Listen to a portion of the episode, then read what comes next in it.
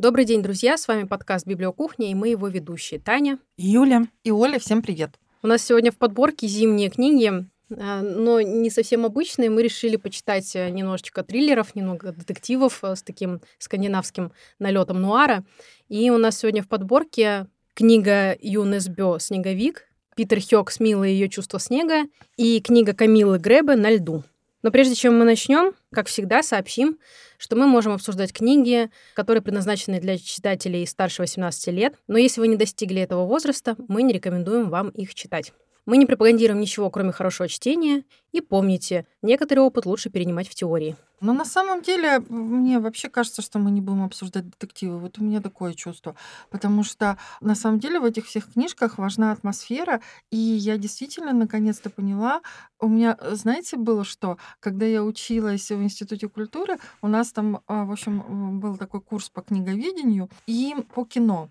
И у меня был доклад о скандинавском нуаре, и я просто стала пересказывать сериалы, книги, которые я смотрела, и получила самую плохую оценку. И педагог сказала так разочарованно, Оля, но не важен сюжет, важно, почему возникло это направление в искусстве, важно, что вы считаете скандинавским нуаром. Про вот это расскажите, это же что-то такое необыкновенное, что отличает эти все книги и кино от остальных. И это правда отличает. Ребята, это правда отличает, серьезно. Ну, так давайте тогда поговорим о том, чем вообще отличается триллер от детектива и что это за направление такой скандинавский нуар. Оля, вы как эксперт давайте рассказывайте. Да, да, потому что, мне кажется, вот совсем не важен сюжет. Мне кажется, только потому, что это такое что-то мрачное, безысходное. Вы заметили, чаще всего дело всегда происходит зимой, всегда мрачно, всегда темно, всегда мороз или это слякоть под ногами. Люди тоже такие одинокие, не общаются с друг с другом. У них вообще какая-то в этих северных странах,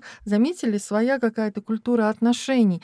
И из-за этого возникают какие-то необычные люди. Вот вы смотрели этот датско-шведский сериал «Мост»? Да, О, первый да. сезон только Сага Нурен — это вообще просто моя любимый персонаж. И ведь его же попытались повторить. Его попытались снять американцы, значит, изображая границу между Мексикой. Там играла моя любимая модель Диана Крюгер, которая стала известной актрисой. Но у них ничего не получилось. Точно так же французы попытались снять тоже у них был туннель под Ла-Маншем, да, то есть своя Свой тоже мост. версия. Но это все было, может быть, интересно, может, с точки зрения детектива, но не было такого бешеного успеха, как у этого сериала, потому что там была вот эта странная, необыкновенная женщина. Она порождение вот этой их культуры, понимаете? Как вот культуры одиночества, культуры вот такого невмешательства в личную жизнь от другого человека, отстаивания каких-то своих границ. Даже то, как они восприняли там социалистическое буддистское учение и переложили это на свое общество. Даже то, как они воспринимают зиму. Вот эта вся их необычная культура, она вылилась в том, что это вот такие странные люди. Их можно любить, не любить. Но из-за из этого странного общения и возникают вот такие интересные диалоги, интересные реакции их друг на друга, да, их самих на то, что происходит в их обществе. И из-за этого получается вот такое что-то такое необычное. То есть если мы уберем этих странных персонажей, как Смила, например, да, как детектив унес бы, как его зовут, забыла. Харри Холли. Да, да, да. То ничего не получится, это будет просто обыкновенный детектив, его тут же все забудут. И точно так же, как все эти версии мостов, да. То есть смысл, я так думаю, да, скандинавского нуара, вот в том, что им удалось передать то, что эти необычные люди существуют, и их необычный стиль, их необычный взгляд на мир, их необычное поведение. Вот что а, меня привлекает. И так или иначе, и Питер Хёк со своей Смилой популярен именно из-за того, что она вот такая необыкновенная. Ну, и то же самое у девушка с татуировкой дракона. Она такая же необычная. И я вообще не смогла смотреть американский фильм. Ну, то есть я его посмотрела, он, в принципе, неплох, но вот они опять вот эту изюминку утеряли. То, что все эти люди какие-то странные, и их странные взаимоотношения, наоборот, воспринимаются в скандинавском обществе как нечто такое, ну, вполне нормальное. Даже если не нормальное, то они все равно на этих людей реагируют не так, как мы. Я вам вам это докажу. Мы можем вот просто вот какими-то конкретными примерами, и мы можем понять, что на самом деле они даже реагируют совершенно на все иначе, чем мы. И мне кажется, вот из-за того, что и сериал сам по себе, который вот скандинавы сняли, гораздо лучше. Я хочу сказать, что вот когда я читала эти книги, я сравнила их, вот мы про Агату говорили, там классический детектив, там схема, там театральная постановка, там характеры у Агаты Кристи из книги в книге, в принципе, одни и то же. И это ее фишечка. Поэтому и Агаточку будем всегда читатенький. Но здесь сюжет, вот это преступление и расследование, вот, собственно говоря, не важно. Вообще не важно. Хотя, конечно, интересно. Мы можем рассказать этот но, сюжет, но, да, это... но фишечка не в преступлении, его расследовании, логических каких-то заключений. А в чем в терзаниях главных героев? В том, что они в том, как главные псих... герои на это все реагируют. Конечно. В том, что да. им ни один психотерапевт уже не поможет. Да. да. Господи, ну, в общем, я хотела еще спросить вас, как вы думаете, как вообще вот в скандинавских странах уживаются два таких понятия, как вот э, модный нынче стиль хюги, да, или как там образ жизни хюги, и вот такая отстраненность, отрешенность, аутичность э, и прочее. Замороженность. Насчет Хьюги есть старая шутка, что Хьюги существует только потому, что люди не могут врубить отопление на полную и челюсть без одежды. Да, да, да, да. Ну ладно, давайте тогда более предметно поговорим. И первая книга, которую мы хотели бы сейчас обсудить, это Камила Гребе и ее дебютный роман «На льду», который вышел в 2015 году необычный какой-то детектив, которым ты думаешь, ну вот, все хорошо, ты к нему готов. Потом выясняется, что это такое рваное повествование и параллельные линии, и там говорится про нескольких героев одновременно. Нескольких временных потоков. Да-да-да. И в том числе и про преступника, и ты сразу не понимаешь, что я это догадалась, по-моему, на шестой странице. Да-да-да. Я до конца не догадывалась. Нет, я тоже достаточно Я думала, что голова это ее. Вот я вам скажу, почему я догадалась. Потому что лет сто назад я смотрела французский русский фильм «Любит, не любит». Он похож по сюжету. Похож? Гребия с него засодрала весь сюжет. Вот поэтому, наверное, мне показалось, что когда я прочитала, я подумала, все-таки здесь, наверное, сюжет не важен, потому что детектив, ну, очень простенький, очень. Я не догадалась, конечно, шестой страницы, я не такая великолепная, как Юля, но где-то с середины я уже примерно поняла, да, либо нужно было вводить больше персонажей, либо надо было нас как-то больше запутывать. То есть а, с точки зрения, если вы хотите, что это типа крутой детектив, прочитать это как детектив, ну нет, э, это, наверное, не самый крутой детектив детектив. Я читала больше из-за персонажей и больше из-за их отношений.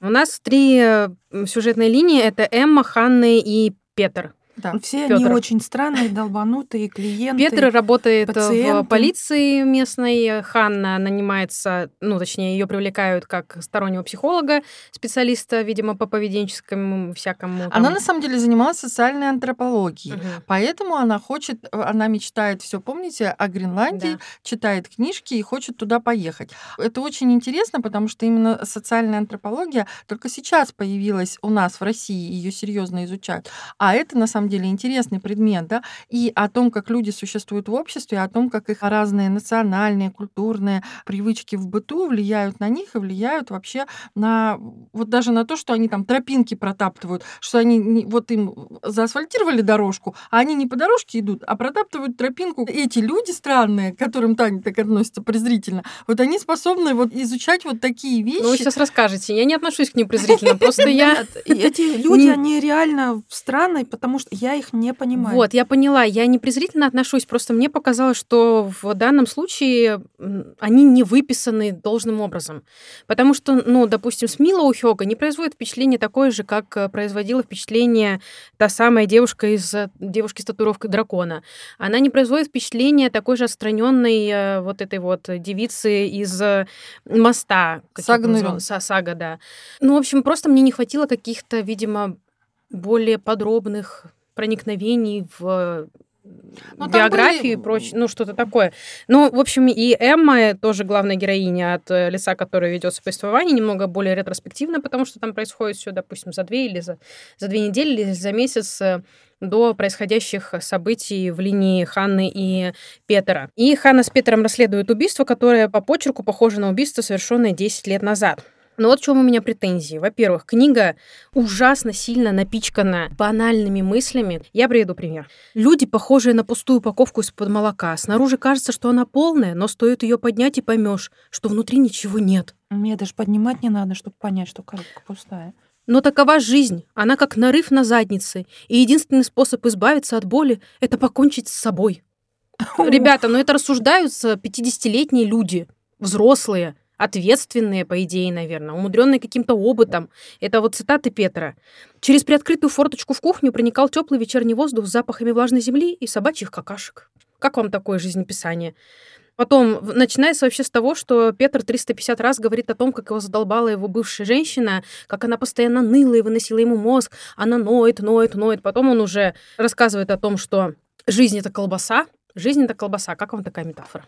Ну, это интересно. Я нигде больше этого не встречала. Да это вообще какой-то трэш. Я не знаю, это вот такое ощущение, что 15-летний подросток писал, Так пытаясь э, Петр представить, как... себя как 15-летний Это подросток. да, там вообще все совершенно незрелые, все абсолютно неответственные люди, которые не несут ответственности ни за себя, ни за свою жизнь, ни за жизнь окружающих. Ханны тоже как будто бы взрослая женщина, которая просто всю книгу рефлексирует о том, как она потратила жизнь на нелюбимого человека, что она ему даже возразить не может, но при этом, извините, вначале же рассказывается, как она ему направо и налево изменяла. При этом она не может ему сказать, что, слушай, отстань от меня, я самостоятельный человек.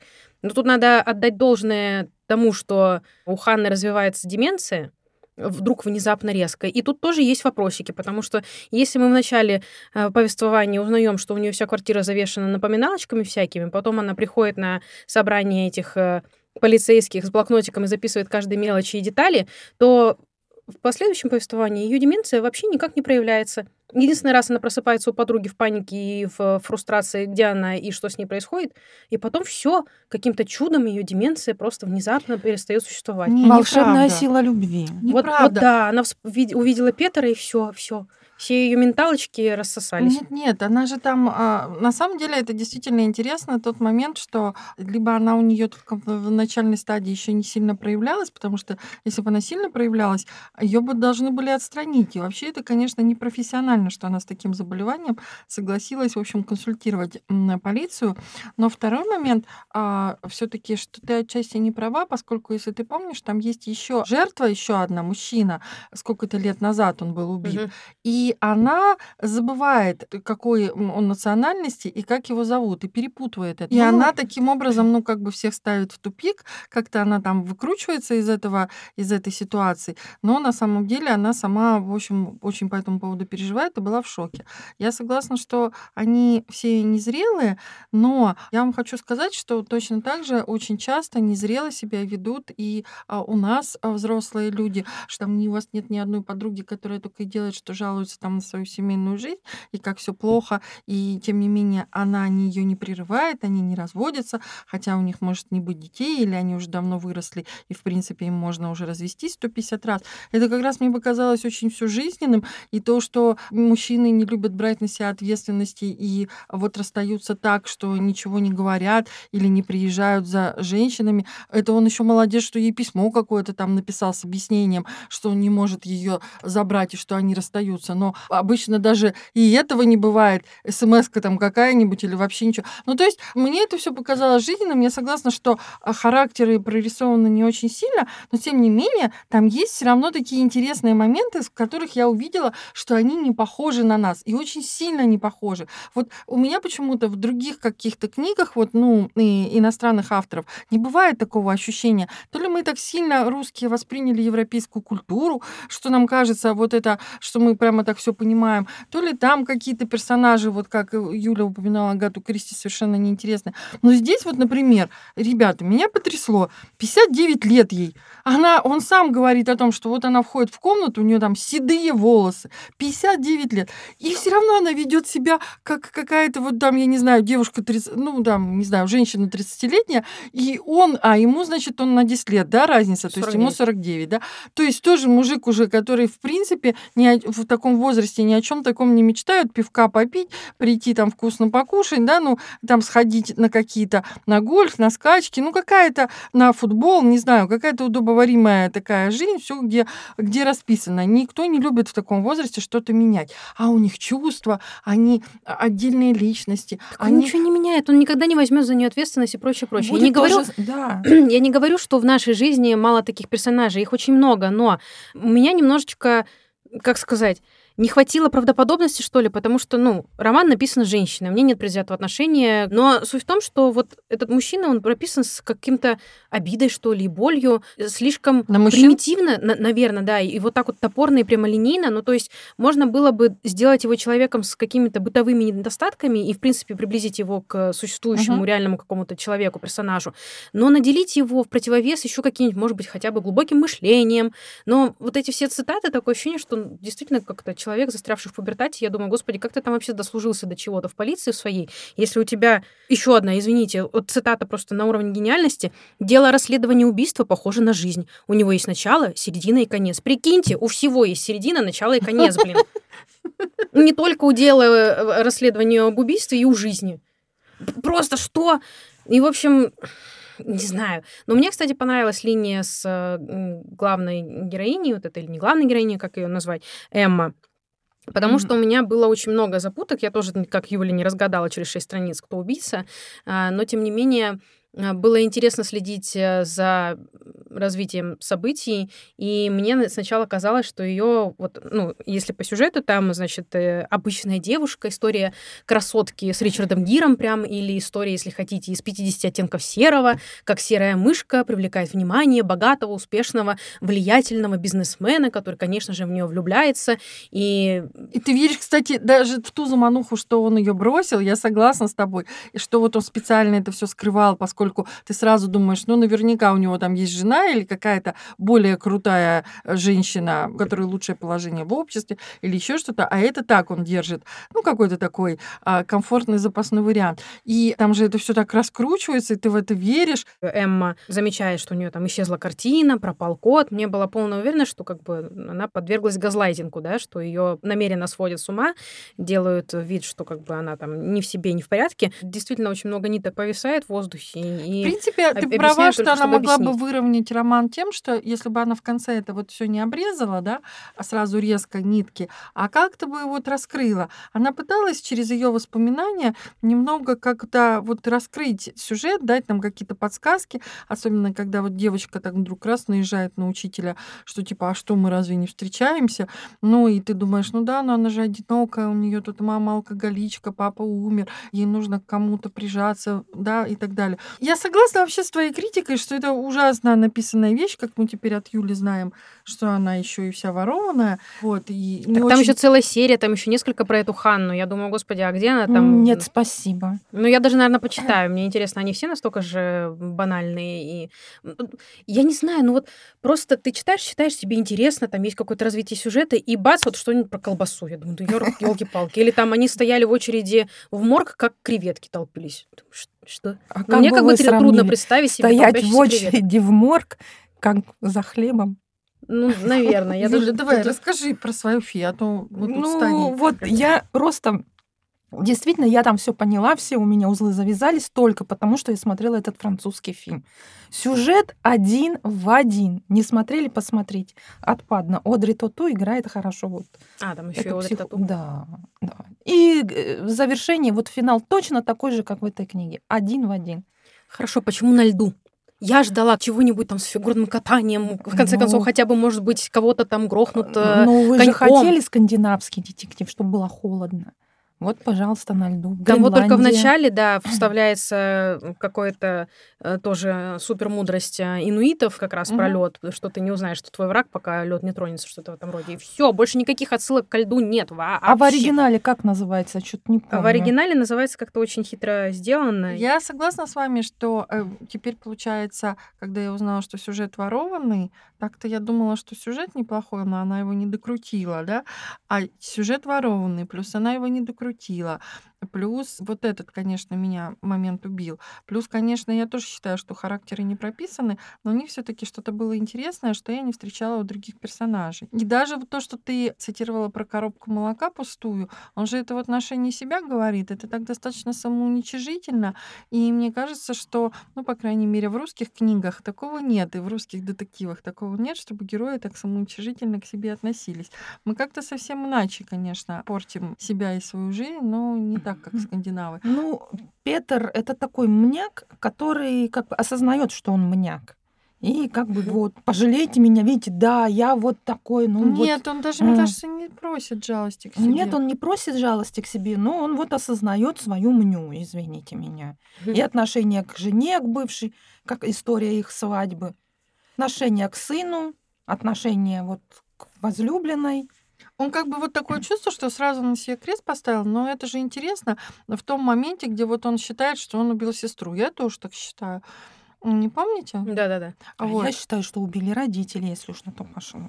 Всегда родители Кстати, зачем так виноваты. много акцентируется внимание на родителях э, Эммы? Ну, для того, чтобы понять, что она была такая вся отчужденная, и поэтому у нее произошел щелчок в для мозгу. того, чтобы, да, для того, чтобы, наверное, она все-таки исследует вот эти изменения какие-то патологические в мозге, и все считается, что идет от детства, от того, что как родители воспитывали. Но поскольку ее действительно родители воспитывали ужасно, и вот этот постоянный страх, что мать разрушит ее жизнь, что тут же, а вот, но она же действительно разрушила ее жизнь, все, что у нее было ценное, она либо выкидывала, либо разбивала, либо что-то еще, плюс била ее. Ну, много же таких моментов, да, было, которые, ну, мне кажется, очень разрушительны для ребенка в любом случае. На самом деле, читать стоит, наверное, несмотря на всякие банальности и не сильно ярко выписанных героев. Э, Я думаю, что тут найдет э, каждый для себя что-то интересное. И действительно интересно наблюдать за развитием сюжета, ну или даже не сюжета как такового, а каких-то взаимоотношений, развитие личности, которое там не происходит, но тем не менее, может быть, кто-то углядит. И на самом деле отзывы на книгу довольно хорошие, и ее считают там одним из лучших э, скандинавских детективов. Ну, как всегда, возможно, в хвалебных рецензиях э, слегка перехваливают. Тем не менее, а, неплохая книга для холодного зимнего вечера. Хочется закутаться в пледик. Ну и у меня, по крайней мере, не возникало э, желания выкинуть книгу, срочно захлопнуть ее. А вот с другой нашей книгой такое произошло, хотя я очень долго хотела ее прочитать, и все у меня никак руки не доходили. И это Питер Хёк с Милой ее чувство снега. И вышла она довольно давно уже. Она Вот. тебе не понравилась? Я так себя насиловала ею, это ужас просто. Но у меня, знаете, еще в чем проблема? Я ее слушала в аудиоварианте, она О. только в одной единственной начитке. Первый раз в жизни пожалела, что я читаю не бумажную книгу, а слушаю аудиокнигу. Но у меня просто уже вариантов не было. Не знаю, я так легко ее прочитала, я ее за три Я дня ее больше месяца, там столько всяких посторонних рассуждений. Есть тоже. скандинавский нуар. Вот здесь даже не важно расследование, потому что, ну, какой-то мальчик, он ей даже не сын, не родственник, не друг, не сын ее подруги, просто какой-то мальчик. Да, она к нему привязана, но в сущности это просто раскрывает ее как личность и то, как она одинока, что у нее вот больше никого нет. Я не знаю, почему еще Смилу называют предтечей всех этих героинь, а, отрешенных таких, отстраненных от всего, и социофобных, потому что, ну, вполне себе обычная женщина. Смила, она кто, инуит? Она жительница, точнее, урожденная гренландка, родилась в Гренландии и э, в какой-то момент перебралась в Стокгольм. И она вообще, на самом Не деле, ученый Стокгольм, в Копенгаген. в Копенгаген. Она ученый, который занимается исследованием льда. И, кстати, вот в книге «На льду» была мысль, что, мол, э, на самом деле все это миф о том, что у, жителей Гренландии есть много названий для снега.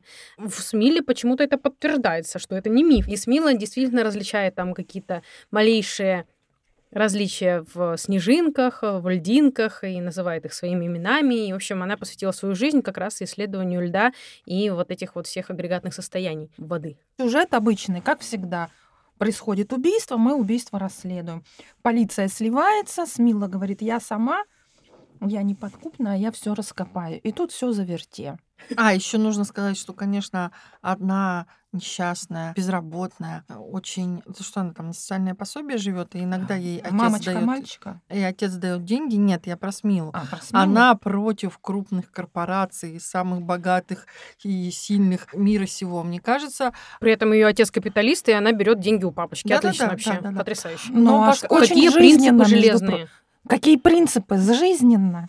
Нет, подождите, а почему она безработная и все несчастная? Она же ученый. Я понимаю, Она- что ученые не, во всего она не мира, наверное. несчастная, мне кажется, она вполне это... не, ну она вполне самодостаточный да, Да. человек. Вот, ну, она же там какая-то активистка, то ли эколог, то ли А филолог, нет, там не же помню. было, что она и в политических, когда ее этот товарищ из управления экономического, значит, э, заставляет с собой ехать, и он сначала рассказывает такую приличную ее историю, что она училась и на математика, что она училась и на географический факультет у нее был, плюс она училась еще на математика, и он сначала это все так приглаженно говорит, а потом начинает э, над ней издеваться, что у нее было много приводов в полицию, что она не закончила ни то, ни сё, что хоть она и написала много научных статей и умудрилась как-то много раз съездить в Гренландию за там какой-то небольшой промежуток времени, за несколько лет, но при этом, что там у нее нет постоянной работы, что она постоянно в каких-то протестных движениях участвовала, она состояла в каком-то союзе вот этих гренландцев, которые, в общем, я так понимаю, поскольку они живут чертой бедности, несмотря на то, что там получают пособие и так далее, что она вот они протестовали, наверное, против вот как-то их положения. Я даже не знала, что Гренландия это часть Дании, что это вот у них как Ну, еще колония. еще одна, нет, не как колония, как, знаете, там еще один штат в Америке, как еще одну область они вот таким образом присоединили, хотя там эта Гренландия такая огроменная, несколько раз больше, а, больше самой Дании. И Дания, кстати, не самая северная страна. Странно, что это к Дании территория была отнесена. И, в общем, я так понимаю, что вот эта социализация гренландцев в датское общество происходила очень тяжело, и что вообще их образ жизни поменялся очень сильно. И, э, ну, как всегда, да, как всегда, когда цивилизация вмешивается вот в жизнь не каких-то племен, да, и, и вся их вообще ситуация экономическая меняется, и они уже не могут быть кочевниками. И как вот ее, помните, рассказы, воспоминания, как они с ма- Мгм. мамой а, кочевали, и все время, что она даже не может жить в закрытом пространстве. Вы же помните, что они настолько странные, настолько отличаются, что этот следователь говорит, я знаю, мы, у нас есть возможность вас упечь в тюрьму, и а, смысл наказания не в том, что она боится, что вот она как-то будет против закона, а в том, что закрытое пространство, а они не могут существовать в закрытом пространстве. Там тоже рассуждают по поводу того, что инуитов очень сложно заставить работать, например, что они, если сыты, то они никогда не пойдут работать, а если они голодны, то они пойдут там на охоту, на рыбалку и прочее, прочее. Но это уклад жизни, да, и тут вторглась вдруг цивилизация, и начали людей, которые веками, тысячелетиями свои устои сохраняли, перестраивать их под европейцев и под э, цивилизованных людей и заставляли их э, жить не так, как они жили испокон веков. Ну вот и все. И ты же помнишь, у нее был брат, который покончил жизнь самоубийством именно из-за того, что у него жизнь изменилась, когда он там был рыбаком в каком-то городе, ну что-то там так или иначе более или менее они сохранили, да, вот его достоинство, и он применял там свои навыки, было одно, а когда все изменилось, и эта компания разорилась, где вот он работал, он там немножко поподметал что-то, я так, насколько помню, прочитала, а, значит, пристань, и все, его хватило на несколько месяцев, и он покончил жизнь самоубийством. И она очень там спокойно про это совершенно говорит. Ну, Смила вообще очень спокойная. Недаром книжка называется «Снежное чувство Смилы» или «Чувство снега», потому что она снежная королева. Прям вот однозначно. И мне кажется, в книге, да, большое место занимают отношения гренландцев и датчан как с континента. Прям вот красной нитью через все проходит. И, может быть, даже, я сказала, что в какой-то степени это сюжетообразующая такая деталь. И она важнее всех остальных. И с другой стороны, вы помните о том, почему Смила все-таки оказалась в Дании? Потому что, во-первых, она родилась от датчанина и от гренландки. И когда ее мама пропала, по всей видимости, ее загрыз тюлень или Да, они, оказывается, я прочитала, бывают Извините. бывают агрессивными, и когда они голодные, они могут, в общем, вот эту шлюпку, этот каяк как-то проткнуть. Ее, естественно, не нашли, поскольку, оказывается, вы знали об этом, если температура воды минус 4 градуса, то уже вот в желудке и в кишечнике не происходит вот этих процессов гниения, из-за которых труп всплывает, а он, наоборот, как бы замораживается и погружает вниз, и погружается в воды и никогда не всплывает. И они нашли ее каяк, и потому как он был поврежден, они поняли, что на нее напал кто-то вот крупный из обитателей вот этих северных вод. Я не про это хотела сказать. Я хотела сказать, что тем не менее, какая бы она ни была жительницей Гренландии, как бы она туда не стремилась и так далее, она сама вспоминает о том, что она уже там не могла жить, и это выяснилось в пятилетнем возрасте, когда они с мамой охотились. И хотя мама ей пыталась сказать, что сама природа бывает иногда еще хуже поступают с этими животными, но на девочку это не действует, и в результате даже вот это должно бы быть понятно, что она не жительница Гренландии, что значит в ней кровь отца больше играет, что она так отказывается от всего, от всей цивилизации, от отца, от того, как она, от этого города ужасного Копенгагена, от того, как она там живет, а на самом деле, в сущности, она и есть продукт, да, этой цивилизации, потому что она с вот таким отношением к животным, к природе, она не могла бы выжить, она бы умерла там, да, то есть вот это интересно, но она сама это не осознает.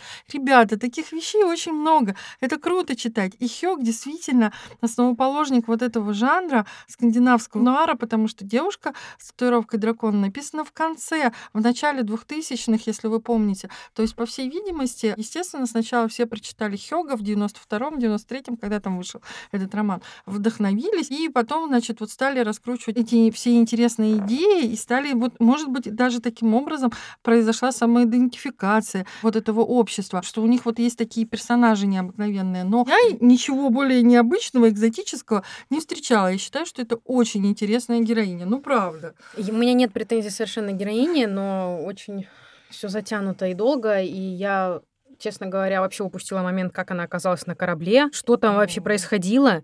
То она там, то она не там, то она вдруг бегает по, в платье по палубе, Подожди, то она оказывается на, на каких-то каком льдах. корабле? Где Когда она, где поплыли? взрыв, где взрыв А произошел? там еще и взрыв Нет. произошло. Нет, Нет, сначала, до Взрыв этого. был сначала, а потом они, когда Да. в Гренландию Нет, в самом поплыли. конце, когда она расследует убийство этого мальчика, она до- доходит до того, ну, в общем, она устраивается работать на корабль, там какой-то разнорабочий, хотя все думают, что она как бы засланный казачок из полиции. Мгм. И э, выясняется, что они, этот корабль, во-первых, занимается то ли контрабандой, то ли чем-то в этом роде. А, Она разоблачает одного из наемных работников, который оказывается братом капитана.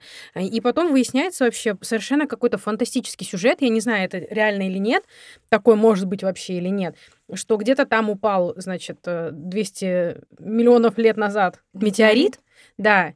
И этот метеорит там то ли впаялся, то ли что, они пытаются его исследовать, что в нем какие-то есть э, драгоценные металлы, которых вообще нет на Земле.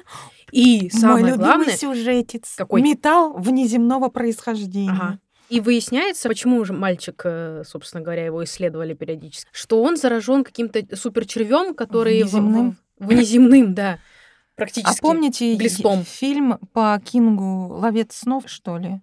Э, Я начинала читать книгу, так и не осилила, я, фильм не не- смотрела. я фильм посмотрела и поняла, сделала вывод, что это про то, как нельзя ягоды немытые из пола А, есть. Вот то же самое, но все таки Хёк, мне кажется, слегка успел пораньше. В общем, что, что с этим, что с этим червем? Что это? Какой-то космический паразит?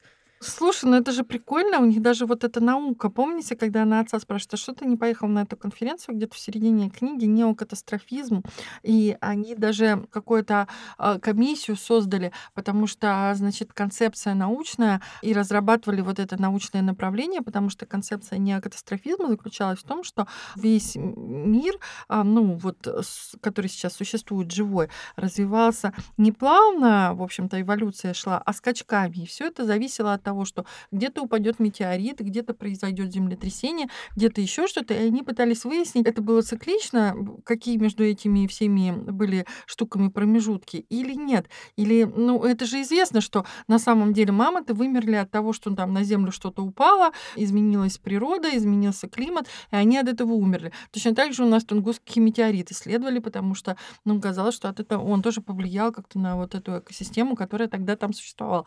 Но это прикольно. Да Они это изучают, но это же интересно об Это, этом э, на, на самом деле это интересно, просто мы до сих пор там думаем, что люди, которые верят в инопланетян, куку, а тут оказывается, что есть какой-то метеорит, который прилетел из космоса 2000 или или 2 миллиона лет назад, и, и вдруг резко в нем какие-то есть паразиты, которые там, допустим, в теле кита будут развиваться десятилетиями, а попав в тело человека, за сутки приобретут какой-то катастрофический размер. Инопланетян не существует, но всякие как бы э, черви из космоса вот прилетают раз в 2000 миллионов Но лет. в этом фантастические нотки есть. Но это говорит как раз о том, что они очень романтические люди. Не да фантастически, честно говоря. Мне либо вот убрать этих космических червей, либо уж на полную катушку, что там вся планета заразилась этими червями, и все превращаются в зомби. Вот как бы... А, Юля, тебе масштаба не хватило. Да, вот либо мы фантазируем на полную, либо мы как бы остаемся в рамках более или менее реальности.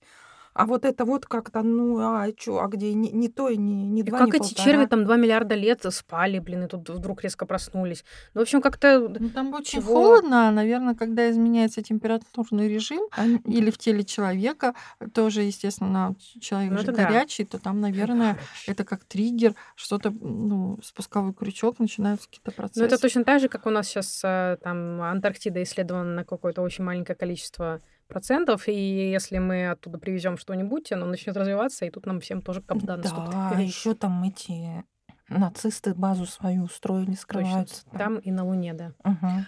А это же тоже была отсылка, что они а, начали эти исследования, узнали еще в нацистской Германии, что там была Да-да-да. какая-то команда, которая это все исследовала, и все эти люди оттуда. Помните, они встречаются с какой-то женщиной, которая им это рассказывает? Не знаю, но это все, но это все очень оригинально, и люди все равно там в большинстве случаев те персонажи, даже не только главные персонажи, и ее отец, и всякие, допустим, тот же судовладелец, у которого они пытаются узнать про фрахт, про то, как зафрахтовать судно. Помните, такой какой-то, который выглядел как подросток, а на самом деле ему было сколько-то там, 30 с чем-то лет. Да там очень много очень оригинальных, необычных персонажей. Я прям читала в захлеб. Слишком много. Но вы знаете, что я хочу сказать? Что я через пару месяцев, ну, может, чуть попозже, возьму такие и прочитаю бумажный вариант, потому что у меня остались вопросики. Я хочу его побыстрее прочитать, потому что у меня сейчас был перерыв где-то около месяца между началом и концом. Я намеренно не стала перечитывать, переслушивать начало. Решила, что уже добью э, конец, узнаю, чем там все закончится, потому что более-менее смутно я помнила, в что там начале. Но по поводу конца у меня тоже очень много вопросиков с этим кораблем. Для меня вообще было полностью все непонятно. То ее пытаются убить, то ее не пытаются убить, то ее преследуют, то ее не преследуют. То я говорю, она там в одних трусах по палубе бегает в минус 40, то еще что-то. Ну, в общем, Ну, там много вопросов. Во-первых, потому что книга большая. Сколько там, на 25 часов даже на плюс 2 скорости слушается очень долго. И А в ты какой- тоже слушала? Я да? тоже вы слушала. тоже я этот в ужасном, пере- вот этом вот эм, Да, в гнусаво этом. медленном. Вы Даже же хотелось еще, читаете. Ну, еще в вот примерно в так 4 вот. раза хотелось ускорить. это прочтение. Хотелось. И в какой-то момент, как раз вот эта вторая половина, когда они на корабле куда-то пилят сквозь леса и горы, я уже скопустилась. Я понимаю, что за ней вечно гонится. Что она то в каюте ее прижмут, она кого-то дверью прищемит. То она куда-то бежит, то кто-то взрывается, то то ее механик появляется, то он не появляется, то он что-то хочет, то, извините, у них всякие довольно странные отношения. Вот. Девчонки, вы зря, в этом случае вы зря прослушали книгу, ее надо было читать. Там столько забавных моментов. Там ее поджидали, закрыли, подожгли это, чтобы она погибла. Она в ледяной воде выплывает, всю себя снимает, То потому есть что... минус 4 на нее не действует. Да, да, да, все с себя снимает голая, значит, плывет очень быстро, потому что понимает, что у нее сейчас руки и ноги откажут, как-то цепляется в последний момент за что-то, выползает. Вот в русском, каком-то другом фильме ее бы уже спасли, кто-то бы ей дал руку или еще что-то. Здесь это настоящая суровая женщина, которая ведет себя как мужчина, вылезает полностью голая, идет по улице, Никто на зимней. нее не Короче, обращает зимней. скандинавские бабы круче, чем русские. Да, Они не да. только коня на Да. Скаку становят. внимания. по зимней замерзает, и потом уже наконец-то ее подхватывает ее любовник, значит, на машине, она садится, как ни в чем не бывало. И у нее ни воспаления легких, ничего, она прекрасно себя чувствует. Ну, ребята, ради таких вещей стоит читать эту книгу, это просто круто. Ладно, обещаю, я перечитаю. Я немножко отдохну от нее и потом сама э, глазками, ручками перелистываю странички. Про скандинавский нуар. А, Юль, не знаю, помнишь ты этот момент или нет, когда вот у нее что-то как-то на нее накатывает, и она в депрессии. И там прям пишется, пишется, как люди решают проблемы с депрессией. Русские люди, понятно, как решают. Пьют водку. Ну, в том смысле, что пытаются как-то... Идут, а, чтобы не остав... бояться одиночества, идут, чтобы не оставаться одни, общаться, да, с кем-то или так, э, что-то еще. Ты помнишь, что она сделала? Она разделась, она сказала, а я смотрю одиночеству и депрессии прямо в глаза. Это для меня черный туннель. И я туда погружаюсь. Мне стало так страшно. И она, значит, полностью разделась, отключила телефон, закрыла окна, а, значит, закрыла дверь, а, как бы, да, никому не позволяла на себя влиять. А там как на, на, на зло. В окна моет мойщик, она к нему подходит туда, значит, голая, и такая, а, как бы в дверь кто-то стучится. У нее внизу еще прорезь, а, я не знаю, как для кошки или что-то, там прорезь. Туда кто-то тоже пытается еду, значит, пихнуть. Вдруг весь мир ею заинтересовался. Она это, значит, еще закрылась и погрузилась в эту пучину депрессии. Как вам такое? Это русские люди вообще не могут себе представить. Ну, это только сейчас, наверное, модным становится, вот этот, как это называется, депривация, депривационная камера. Она пыталась, видимо, приблизить себя к чему-то подобному, когда ты полностью остаешься без всяких осязаемых и прочих э, вещей, вот, и таким образом... Это действует? Я первый раз да. просто да, с таким столкнулась. А, депри... Кстати, вот этой депривации лечат э, разные психические заболевания, насколько я помню. Я могу, конечно, ошибаться. Но... Ну, сенсорная депривация, да, это вот да. эти вот всякие камеры, когда ты плещешься как в утробе матери, там, в воде, в не капсуле. Не видишь, не слышишь, не осязаешь ничего. Полное ощущение невесомости. Да. Где же я читала? Что Кажись, это круто. Я просто Нет, была потрясена. очень хороша. И... Просто потрясена. И вот таких вещей, ты говоришь, там очень много отклонений, но там таких вещей очень много. У меня единственная претензия, что это очень долго. Это вот там, не знаю, 500 страниц или сколько-то, очень долго. И, ну, с Мила не хочу сказать, что она вызывает раздражение, нет, она очень интересный персонаж, но, тем не менее, некоторые ее закидоны, вот она странная. Да. В отличие от того, что у Камилы описано. Ну, это же прелестно. Да, Смила странная ты понимаешь, что есть другой взгляд на жизнь. Меня это прям вот очень привлекает. Есть другой взгляд на все, есть другой взгляд на то, как чтобы сохранить себя, на работу, на других людей, на то, как они на тебя посягают, и как ты, в общем-то, в ответ, да, пытаешься на это реагировать, на то, как она ими манипулирует. Она же на самом деле может прикинуться, а, разыграть какие-то сценки, что-то изобразить. Она же таким образом проникает много в какие учреждения и как-то людей обманывает обманывает. Вот это тоже ты вроде как, и она в то же время осознает, да, как полностью, как она выглядит, какое, как она, какое странное впечатление, да, она производит. И пользуется этим или не пользуется, это так интересно, ну, совершенно другой мир, под другим углом, как бы, да, ты на это все смотришь.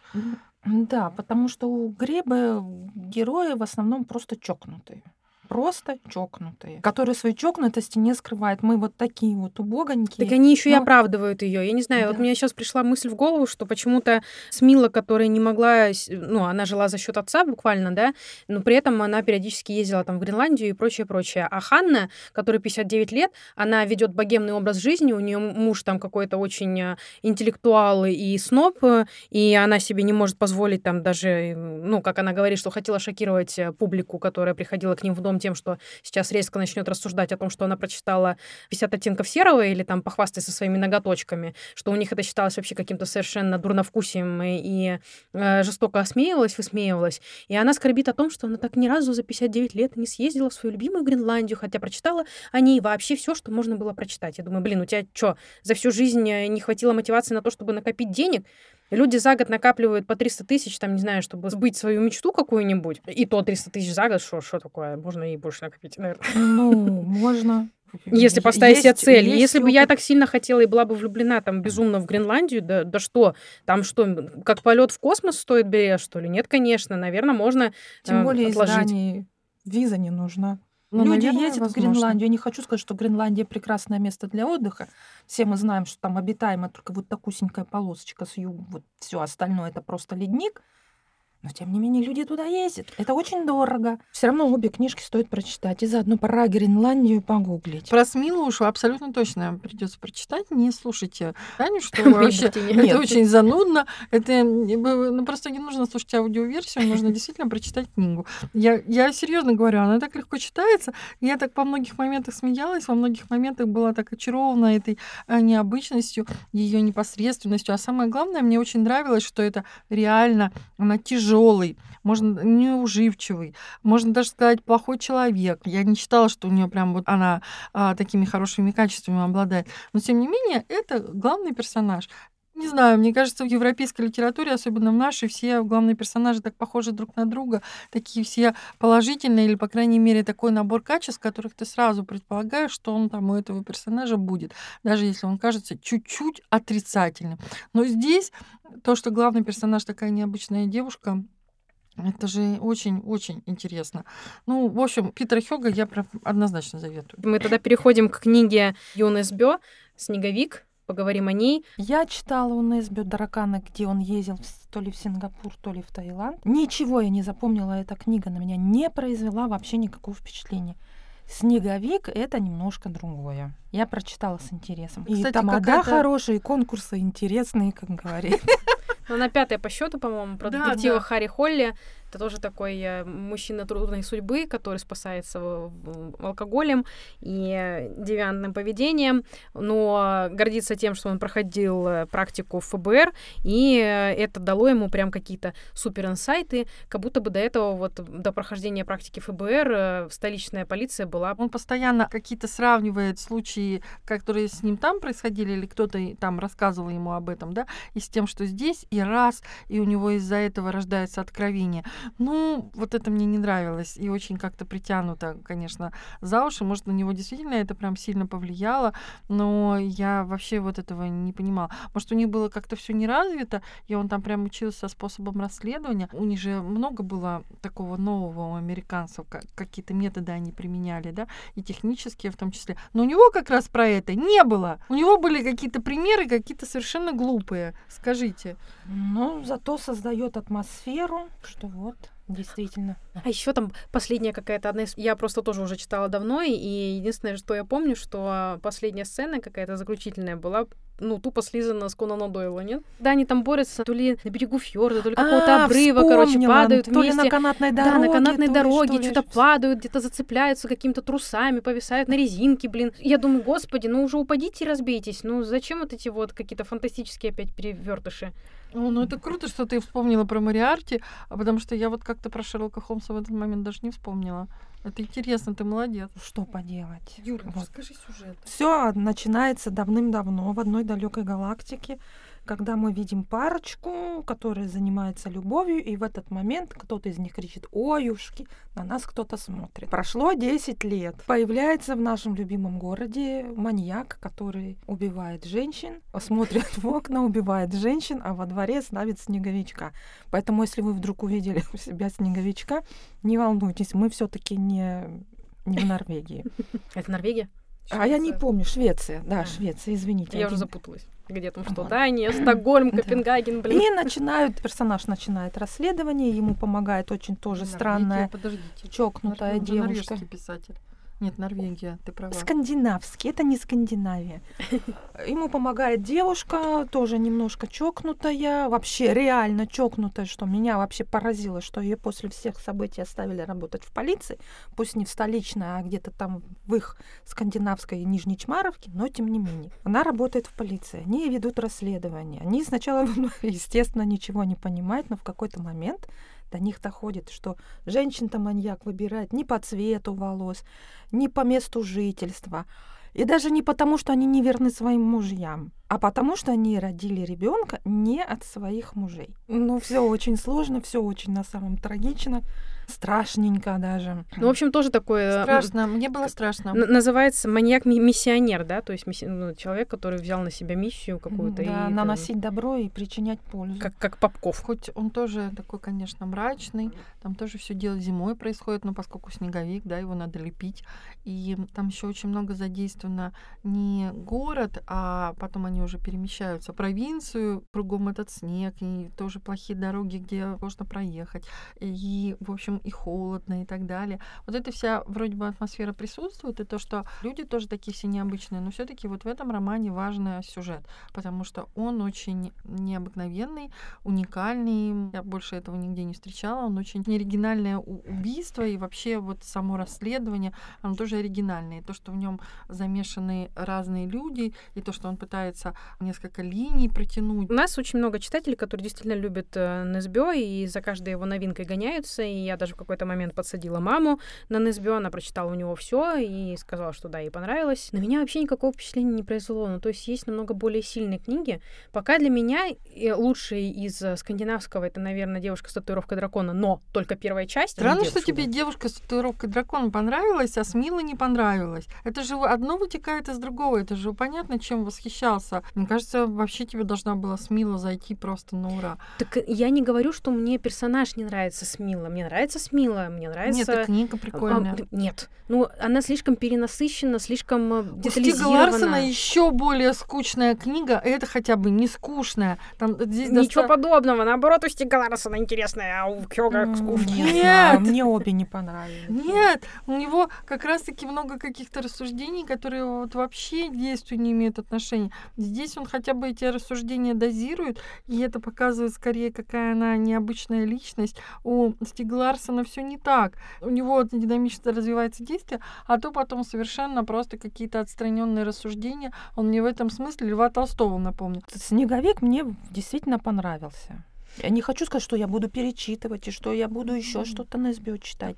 Нет. У меня вопрос, кстати, по поводу снеговиков. Там в самом начале было написано, что как только выпадает первый снег, типа появляются снеговики. Я думаю, ну мы как бы немножечко в одних климатических условиях живем, и у нас снег может выпасть в октябре. У него же все было рассчитано. Он, а, допустим, летом готовился, ему же нужно было еще выяснить, Готовься следить за этими женщинами, кто изменяет, кто нет, точно догадаться. Так он для этого и работал в клинике. Он точно же догадаться, брал анализы да, ДНК. Да, да. Я это понимаю, ну и работать тоже надо было, да, тоже подготовиться, тоже где они живут, узнать их расписание, как-то следить за ними, да, тоже время уходило. И как я понимаю, что все-таки, наверное, да, вот у него как-то летом, весной была подготовительная часть, а зимой, наверное, убийство. И да, когда ты уже знаешь, что ты оставляешь снеговика, и это твоя фишка, то все же говорят про это огромное самолюбование убийцами самими собой, да, что, может быть, вот он считал, что да, я раз оставляю снеговиков-то только буду зимой убивать. На самом деле, его же почему